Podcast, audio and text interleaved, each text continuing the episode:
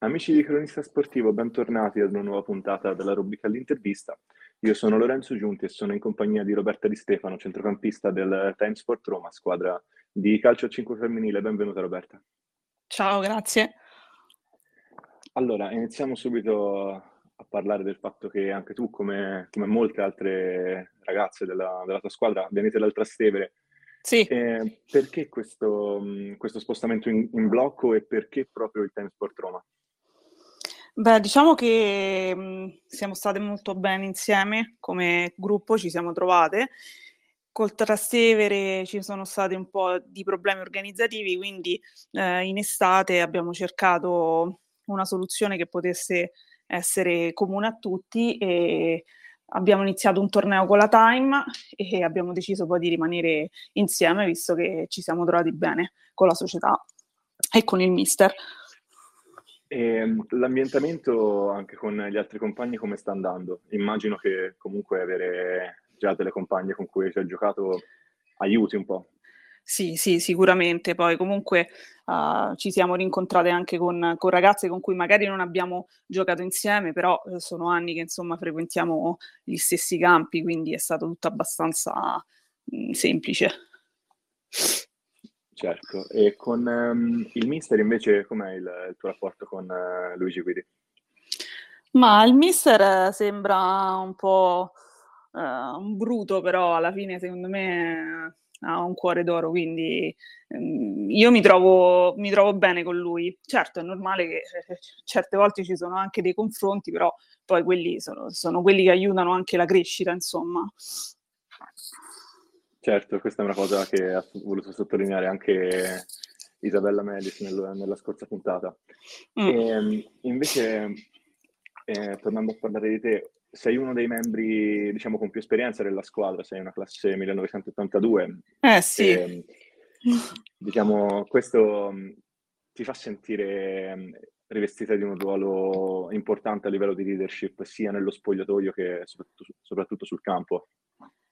Ma io cerco sempre di, di insomma, aiutare anche gli altri nel, magari quelli che hanno un po' meno esperienza, certo cioè, non sono un carattere facile in campo, eh, però poi nello spogliatoio invece ho un, un, altro carattere. Molti mi dicono che in campo eh, sembro un'altra persona, poi effettivamente se, se mi conosci sono molto più simpatica, tra virgolette magari non do la certo. stessa impressione quando, quando gioco, perché comunque ho, ho, il, ho, un carattere di, insomma, di un giocatore che, che vuole vincere e non sempre succede, insomma. Certo, è normale poi con, eh. diciamo, la transferistica. Eh, sì. Parlando invece di numeri, fino ad ora sono sette le reti che hai realizzato in questo campionato e questo ti rende mm, la quarta migliore realizzatrice della tua squadra. Sei soddisfatta di questo risultato? Beh, si, si può sempre fare meglio, però insomma, ehm, sì, dai, cerco sempre di, di, insomma, non sono proprio un goleador, quindi eh, non, non mi lamento, dai. Anche il numero di presenze è abbastanza elevato, 12 presenze su 14 partite disputate dalla squadra senti sì. di avere un ruolo, un ruolo, centrale nella formazione? Beh, sì, sicuramente sento che comunque la fiducia da parte del mister, da parte del, della squadra. E sì, poi ho saltato due, due partite per, uh, perché stavo poco bene. E, ehm, diciamo, è un grande avvio anche dal punto di vista realizzativo, soprattutto all'inizio, perché hai raggiunto questi sette, questi sette gol sì. all'undicesima giornata, poi da lì diciamo poi sei un, un, po' bloccata. Un po' bloccata, sì. Sì, speriamo di, di sbloccarci, dai, al più eh, presto. Appunto, ti, manca questa, ti manca un po' il feeling con, con la porta che avevi all'inizio o preferisci concentrarti sul far segnare gli attaccanti? Mm, a me piace sia, sia, segnare, ma anche l'assist non mi, non mi dispiace, insomma. Poi certo, eh, il gol è sempre una soddisfazione personale, insomma. Certo.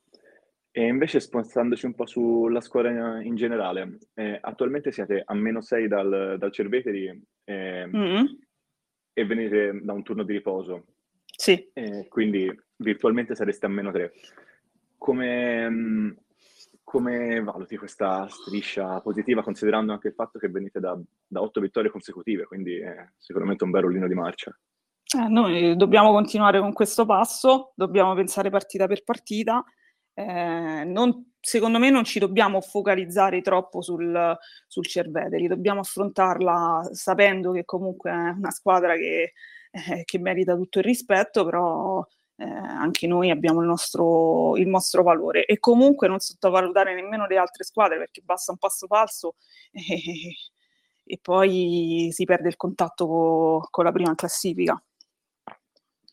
Certo, però comunque immagino che comunque essendo voi e Cervete la, le squadre che stanno avendo diciamo, migliori risultati a livello di, di partite, anche di continuità, penso sia normale eh comunque sì. andare a guardare un po' cosa fa l'avversario.